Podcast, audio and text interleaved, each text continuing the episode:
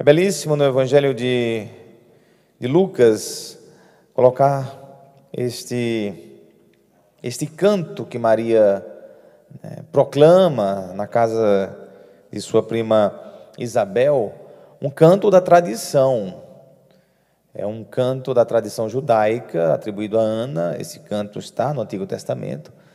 Mas Maria se apropria desse canto quando a gente canta uma música quando a gente quer dizer alguma coisa e não temos palavras para dizer, a gente aproveita um canto, uma música conhecida. A gente quer homenagear alguém, a gente faz isso, né? Maria fez isso. Ela pegou um canto profundo né, da tradição para expressar por meio deste canto o que ela estava sentindo naquela hora, naquele momento.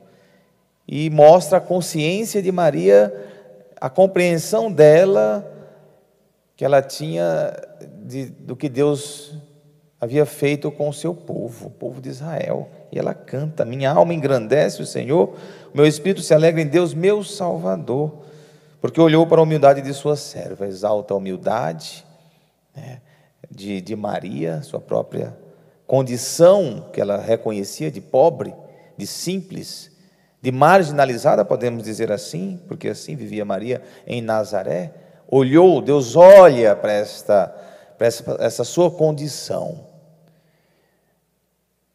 E para aqueles que têm fé, para aqueles que, que creem, Deus vai sempre olhar para a condição dos humildes. Quando há abertura, naqueles momentos que nós nos sentimos mais desvalidos, mais vulneráveis, saibam que Deus está olhando, que Deus vai olhar. Né? Tenhamos essa certeza. E Maria tinha. Ela diz também: Doravante, todas as gerações me chamarão bem-aventurada, porque o Todo-Poderoso fez grandes coisas em meu favor. De uma humilde serva, Deus fez grandes coisas. E é quase como uma profecia ela dizer que doravante todas as gerações me chamarão bem-aventurada. Não poderia ser diferente. Chamar Maria de bem-aventurada porque Deus fez grandes coisas naquela que ninguém poderia imaginar, ninguém poderia esperar. E é o que eu digo sempre: atenção para a pedagogia de Deus. Deus age por onde menos se espera. Deus manifesta a sua glória de onde menos a gente acha que não tem sentido. É no momento de dor, é no momento de fraqueza, é no momento de doença. Nesses momentos que a gente está fraco, pode saber que Deus está agindo. Não há ausência de Deus nos momentos de dores. Se nos, se se encontramos numa situação desfavorável, levante a cabeça e note: Deus está agindo.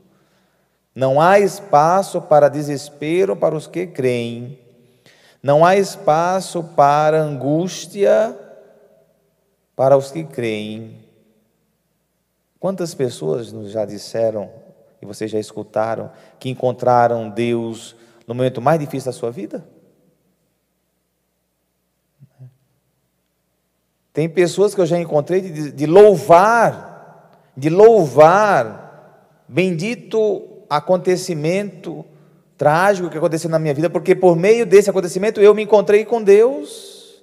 Eu escutei isso de pessoas exaltarem momentos. Não é que a gente quer, quer que aconteça momentos difíceis na nossa vida, a gente não quer. Mas saibam de onde dos momentos que a gente menos espera, porque a gente acha que as nossas glórias, os nossos sucessos, é que está trazendo Deus, nem sempre. Às vezes faz é nos afastar de Deus. Maria está exaltando aqui a humildade, a condição pobre. Doravante de todas as gerações me chamarão bem-aventurada, porque Deus fez grandes coisas a uma humilde. Alguém que por si só não teria condição nenhuma de fazer nada por ela mesma.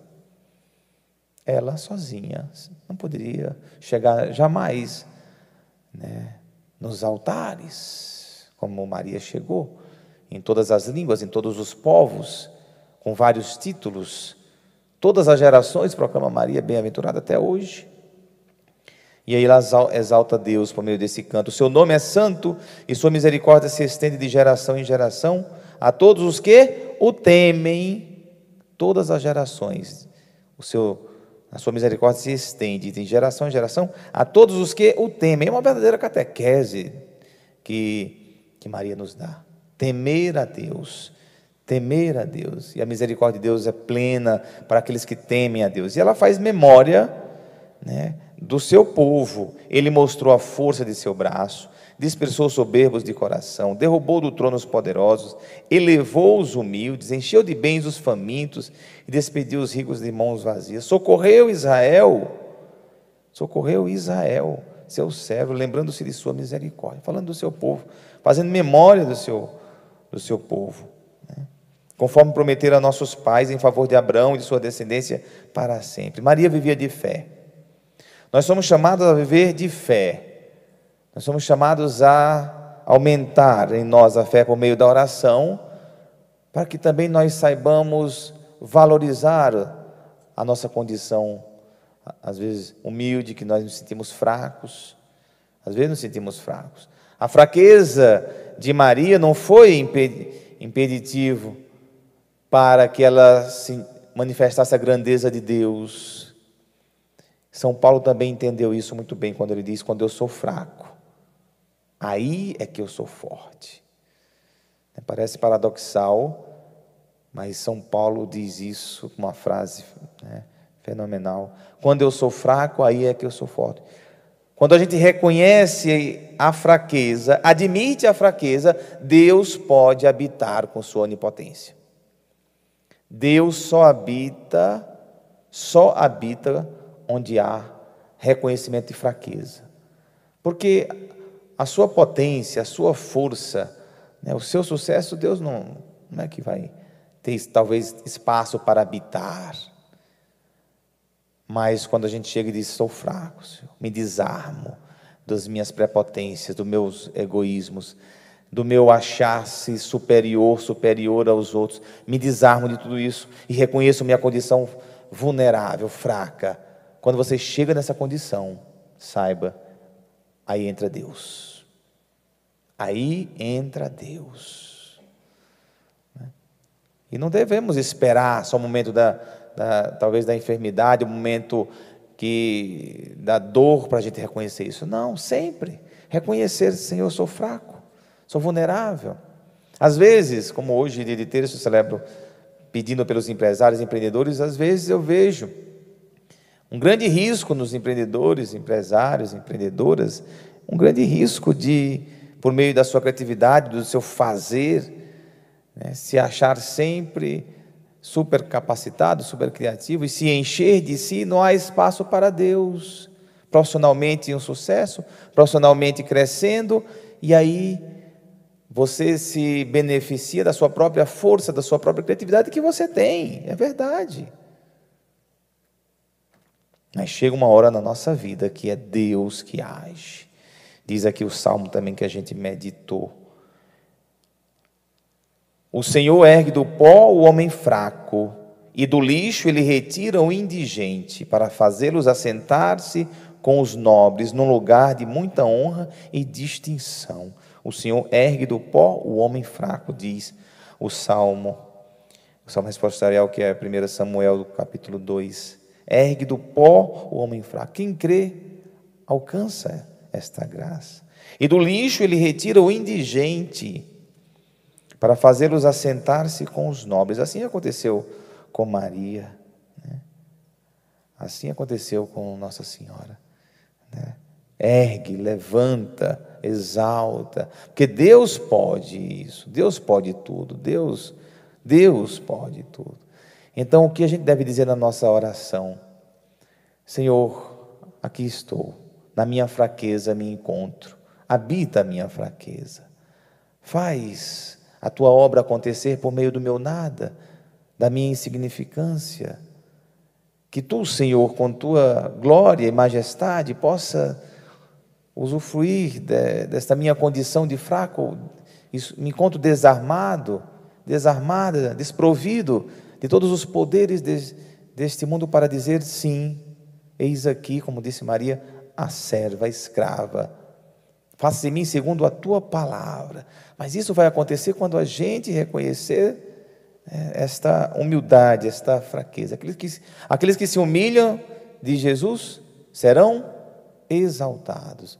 Os que humilham serão exaltados. Mas às vezes parece que é tão difícil entendermos a lógica de Deus, a pedagogia de Deus, que continuamos, às vezes, insistindo em agir segundo os nossos caprichos.